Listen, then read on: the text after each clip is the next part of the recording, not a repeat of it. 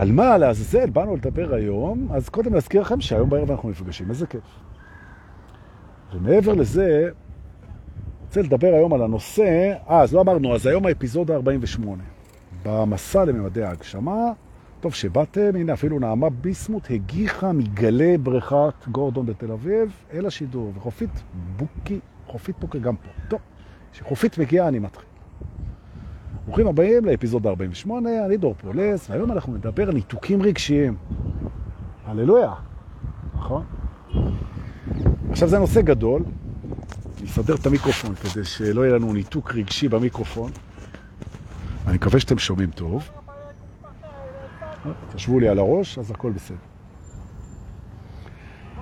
תראו, המעורבות הרגשית שלנו בחיים שלנו זה... רגע, אני אבקש ממנו, כי אני רואה שהוא יעמוד פה ויצעוק עכשיו. הוא יצעק טוב. אולי הוא יחלוף עם הרוח, ואם לא, אז טוב. בינתיים ננשום, כדרכן של הפרעות, הן עושות לנו triggering לנשימה. תנשמו, תנשמו, מה אתם מסתכלים עליי? תנשמו, תנשמו. אני אבקש ממנו. אה, הוא הולך, איזה כיף. יופי. כמה מעורבות רגשית, מה שאנחנו אוהבים לקרוא הרבה פעמים דרמה אפילו בחיים. על זה אני רוצה לדבר, אבל זה לא רק דרמה. ועל ניתוקים רגשיים. והתובנה הראשונה שלנו היום זה שהרבה מאוד פעמים, וגם אנשים שמגיעים לסשנים ולהדרכות, הם מתלוננים על זה שהם חיים בניתוק רגשי, ויש לזה הרבה סיבות, אנחנו לא ניכנס פה לפרק פסיכולוגי יותר מדי עמוק, אבל רק נגיד שהרבה פעמים, הרבה פעמים, ניתוקים רגשיים הם מנגנון הגנה, והרבה פעמים הם מגינים עלינו ממפגש עם עוצמות רגשיות שבזמנו, כשהם נוצרו, לא היינו מסוגלים להתמודד איתם, להכיל אותם, לבטא אותם. מכל מיני סיבות. למשל, אם ניקח מקרה קלאסי, שמישהו בילדות שלו, הוא פגש משהו שבתוך המשפחה שנורא הכעיס אותו, נורא הכעיס אותו, ברמת הזעם, והיה ברור לו שהוא, אם הוא יביא את זה לידי ביטוי, אז הוא יפסיד מערכות יחסים חיוניות, אז הוא כלא את הכעס בפנים, ומאחר שהוא כלא את הכעס בפנים, אז כבר נוצר בית כלא תחושתי, או אם תרצו רגשי, והבית כלא הזה הוא כולל לא רק את הרגש הזה, הוא כולל עוד רגשות, כי הרגשות מנוגדים אחד לשני וקשורים אחד לשני, או במילים אחרות. הרבה מאוד אנשים לא מסוגלים בינתיים להרגיש את החיים, כי מערכות ההגנה שלהם חסמו אותם מרגשות שהם לא יכלו לפגוש. ומה שיפה, וזה הרעיון, ולכן עליתי לשידור היום, בין היתר, זה שבחיים אנחנו אה, גדלים, ואנחנו צומחים, ואנחנו עוברים לצל כדי שהתמונה תהיה לכם יותר נעימה, הנה זה קורה, נכון. ובגלל שאנחנו משתכללים וגדלים, והכלים שלנו מתחזקים ומעמיקים, אז היכולת שלנו לבטא ולפגוש ולהתמודד ולתת ביטוי, שזה לבטא. את הרגשות שלנו זה לא מה שהיה כשהיינו קטנים, גם מערכות היחסים שלנו בנויות אחרת ובכלל. אוקיי? אני רואה שהשמש רודפת אחרי המצלמה. תנו לי רגע לנסות לחשוב איך אני אגן על המצלמה בצורה שהיא תיתן לנו פתרון של צל. נעשה עוד איזה ניסיון צדדי כזה. אולי זה יעבוד לנו. רגע, בואו נקרא. קבלו אותי מהצד. אה? בבקשה, שלום לכם. טוב. והנה, טוב. בעצם, איך אנחנו יודעים שאנחנו מנותקים רגשית? כן? החיים עוברים לידינו, ואנחנו יכולים לחשוב אותם, ואנחנו יכולים לפעול בהם, ואנחנו הרבה מאוד פעמים, אנחנו, יש לנו הרגשה שזה עובר לידינו, ושזה לא צבעוני. החיים מתעממים, הצבעים, הגוונים, כי הצבעוניות של החיים היא מאוד קשורה בחוויה, היא מאוד קשורה לרגש. ופתאום אנחנו חווים חיים שהם יותר שחור לבן, הם יותר אפור, אפורים, הם לא צבעונים, וזה הרבה פעמים בגלל חסימה רגשית. אוקיי, אז זה סוג אחד של חסימה רגשית, שהיא מגנה עלינו, או הגנה עלינו ונתקעה. לפעמים רגשות חסומים בגלל רגשות אחרים שחסו. למשל, יש, הייתה אצלי איזה מישהי לפני איזה חודש או משהו שהיא לא הצליחה להתענג. לא פיזית וגם לא רגשית. היא לא, היא לא, העונג היה חסום אצלה, וזה היה חסום אה, בגלל שזה היה מעורב בהמון אשמה בבית שהיא גדלה, והיו מקרים שבעצם חיברו לה את העונג עם האשמה, והיא לא רצתה להרגיש את האשמה הזאת. והיא חסמה את הדבר הזה, והיא בעצם היא חסמה את המפגש עם האשמה על ידי זה שהיא מנעה מעצמה את העונג. וזה היה מדהים לראות איך שכשפרקנו את זה, אה, ופתאום היא הבינה שכל הנושא של האשמה בבית והכל, זה לא היה מציאות, זה רק הייתה פרספקטיבה, ושכל הנושא של השיפוטים והאשמה ולהיות אשם ונאשם והכל, זה הכל משהו שאפשר לעבוד איתו, אז פתאום היא חזרה להתענג ואיך? אימא'לה. טוב, זה הסיום שלנו. הלאה. הרבה פעמים אה, אנחנו פוגשים חסימות רגשיות דווקא אצל אנשים אה, שהם מתעוררים. מדוע? מהסיבה פשוטה שהם לא נותנים לרגש אה, ערך אותנטי. מדוע? כי הם יודעים את מה שאתם ואני יודעים, שאנחנו בתוך חלום. לפעמים הוא צלול, ולפעמים הוא לא צלול. אבל בעצם ההתעוררות היא משטחת, היא מייתרת את הדרמה, מאחר שמה שקורה פה הוא בסך הכל כוונה וביטויים שהם לא אמיתיים, ולכן אני לא אהיה מעורב אה, רגשית, אומר המתעורר, בעיקר המתעורר הבודהיסטי. הוא אומר, אני אשמור על שלוותי מול כל מה שקורה. היה מסער, הגלים יעלו וירדו, הנהר ישתולל, ואני שומר על התדר, שומר על השלווה, ובעצם הוא עושה לתפיסתי טעות אנרגטית ומשטיח את עצמו רגשית, ולא חווה דרמה. כשלמעשה, ופה החלק השני של התובנה, כל היופי של החיים האלה זה דווקא הרגשות, זה דווקא להרגיש את הכל, להרגיש את הכאב, להרגיש את העונג, להרגיש את הפחד, להרגיש את האהבה, להרגיש, להרגיש, להרגיש. והשאלה שנשאלת, ואנחנו גם נתייחס לזה היום בערב הרבה, בשבט, במועדון השבט, איך אנחנו מגיעים למצב שבו אנחנו חווים רמה רגשית מאוד צבעונית ומאוד מעניינת ומאוד מרגשת ומאוד, אה, נגיד את זה ככה, חיה מצד אחד, מצד שני לא מאבדים את הקשר לאמת, שבעצם באמת אנחנו פוגשים תופעות חולפות ולא אמיתיות. איך שומרים על האיזון הזה? אז אני אלמד את זה בערב, אבל אחד מהדברים שאני רוצה להגיד פה, זה שדווקא הצלילות, ודווקא עלן, ודווקא הזמניות, ודווקא התופעתיות, בלשון תופעה חולפת, ודווקא הסובייקטיביות, ודווקא השקריות של מה שאנחנו פוגשים, אם אתה בצלילות טובה מאוד מול הדבר הזה, אתה יכול בכוונה מלאה ובמודעות צלולה להתמסר לתוך הסרט הזה, תוך ש- in the back of your mind נשאר הצליל הזה ששואל את שאלת השאלות, really? באמת זה ככה שזה הספק הקטן שמזכיר לנו שמה שאנחנו חווים בפנים ובחוץ הוא לא אמת. מספיק שאלת הספק הקטן כדי לשמור אותנו ערים ברמה מספקת ועדיין לחוות את ההתרגשות ברמות גבוהות, וזה מאוד מאוד כדאי.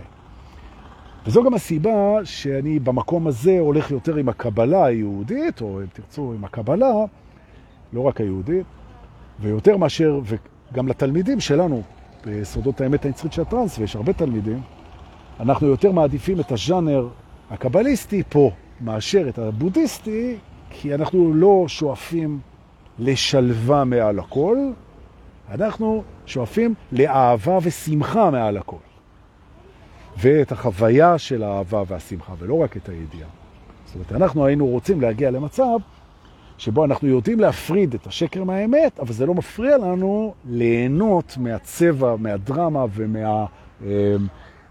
ומהקצב של הסרט שמופיע מול העיניים, ולהשתתף בו גם בפול ווליום, לחיות ממש, ממש ככה. ואם אתה רואה למשל אנשים שהם שקועים בדיכאון, אה, או בייאוש או משהו כזה, אז הצבעים מתעממים להם. נכון, זה זה נהיה גם איזו שטיחות רגשית, כי הרבה פעמים אנשים מעדיפים לא להרגיש, מאשר להרגיש הרגשה לא נעימה. של אה, פחד, או של כאב, או של תסכול, או של מיותרות, חוסר משמעות וזה. אז הם אומרים, אני מעדיף לא להרגיש מאשר להרגיש משהו לא נעים. וההתעוררות היא מטפלת יפה במצב הזה. מאוד יפה. כי ההרגשות, כמו כל דבר במעמד הזה, זה מקום דואלי, ואם אתה תסכים להרגיש הכל, אתה תרגיש גם מזה וגם מזה. נכון. ועל ציר הזמן הליניארי, שמתקדם דבר אחרי דבר, אנחנו נדע שאם אנחנו נסכים להרגיש תחושות פחות נעימות והרגשות יותר אה, קשים, אז אנחנו גם נעלה מהצד השני אחר כך אה, לשיאים חדשים ולדברים כאלה. ואם אתם נמצאים היום במערכות יחסים, למשל זוגיות רומנטיות, תדעו לכם שאתם יכולים להרגיש כלפי הבן זוג שלכם וכלפי האנשים שאתם אוהבים תחושות ורגשות הרבה יותר עמוקים והרבה יותר צבעוניים, זה תמיד נכון, אין לזה סוף ואין לזה שיא. זאת אומרת, שיא הוא רק ביחס לעבר. אבל אפשר להעצים את זה עוד ועוד ועוד, ככל שאנחנו נרחיב ונגדיל את הכלי שבאמצעותו אנחנו מוכנים להרגיש. נכון. ופה נכנסת תובנה מדהימה שאנחנו לא צריכים לפחד מההרגשות ומהרגשות ומהתחושות שלנו. ממש ככה. והרגשת הפחד מההרגשה זה דבר שאנחנו פוגשים אותו בהדרכות אין ספור. שהדבר שהכי מפחיד את האנשים זה ההרגשה של הפחד, זה הכי מפחיד אותם. זאת אומרת, בן אדם הוא מפחד מההרגשה של הפחד, נכון? וכדאי מאוד אה, לתת קלירנס, אה, לתת אישור למערך הרגשי אה, להופיע ולגלות את העוצמות שלנו אה, בתוך התהליך ולגלות שגם תחושה של ייאוש וגם הרגשה של פחד וגם ההופכי, אופוריה ואהבה מטורפת, זה הכל דברים שאנחנו מסוגלים להכיל אותם כשאנחנו מחוברים למי שאנחנו באמת. ולכן, הנה, אני מסכם את התובנה המעגלית הזאת. ככל שאנחנו ערים יותר, ההתמסרות שלנו לחלום החולף היא יכולה להיות חזקה יותר. הצלילות בעצם מאפשרת שקיעה אל תוך החלום וליהנות ממנו לגמרי. כנל מהזמניות. קבלת הסוף, קבלת המוות, קבלת החוויה החולפת, קבלת זמניות הדברים, מאפשרת לאהוב אותם בלי סוף, ממש. נכון, בלי להיאחז, כי דווקא ההיאחזות לא מאפשרת לנו לאהוב, כי אם אני אומר, מה אני אוהב את זה? זה תכף מת, זה תכף נעלם, זה תכף נשבר, זה תכף אה, מתפוגג. מה אני אוהב את זה? אז אחרי זה יישבר ליבי. בדיוק הפוך. בדיוק הפוך. אם אני לא מסכים לוותר על זה ולא מסכים שזה יתפוגג, אז אני מפחד שזה ייעלם, אז אני לא אוהב את זה. מצד שני אני אומר, זה תכף ייעלם, בואו נאהב את זה במקסימום. פה אנחנו מגיעים לתובנה שהיא מדהימה. להרגיש, גבירותיי ורבותיי, יקרים והאהובים מאוד מאוד, להרגיש זה שער להווה. מדוע? כי להרגיש אפשר רק עכשיו. אתה לא יכול להרגיש בעבר, אתה לא יכול להרגיש בעתיד. אתה, כשאתה מרגיש אתה בהווה. אגב, גם תחושה. למשל תחושת עקצוץ, או תחושת גירוד, או תחושת כאב, או תחושת עונג, זה בהווה. נכון? בעצם לחוש ולהרגיש אתה יכול רק בהווה. ולכן, הנה צפצופים, אז יופי, בואו ננשום. ונודה לצפצופים, נכון? עוד פעם, תנשמו, תנשמו. זאת אומרת שבמסגרת פתיחת כלי המרגיש היום, כאן בשידור, כולנו ביחד, אנחנו יכולים לזכור שככל שאנחנו נרשה לעצמנו להרגיש יותר, וזה לא משנה את ההפכים, לא משנה מה, העוצמה של ההרגשה ושל התחושה, היא מזכירה לנו שאנחנו חיים רק עכשיו. חיים זה רק עכשיו, פעולות זה רק עכשיו, רגשות זה רק עכשיו, תחושות זה רק עכשיו. נכון. דימוי עצמי, זהות, מחשבות, רצונות, פחדים, טראומות, הסתייגויות, דעות, תפיסות, זה הכל בזיכרון ובדמיון. אבל הרשימה של הרגשות והתחושות זה, והפעולות זה עכשיו. ולכן, אם אתה לוקח את התפיסה שאומרת, כשאני עושה פעולה, אני עושה אותה רק עכשיו. כשאני חש משהו, זה רק עכשיו. וכשאני מרגיש משהו, זה רק עכשיו. אם אני ארחיב את הכלים שבהם אני פועל, חש ומרגיש, אז אני הרחבתי את הזירה שבה אני בעצם חי, שזה עכשיו, מבחינת החוויה שלי. וזה הרעיון, נכון. לאהוב את הבחורה שלך, אתה יכול רק עכשיו.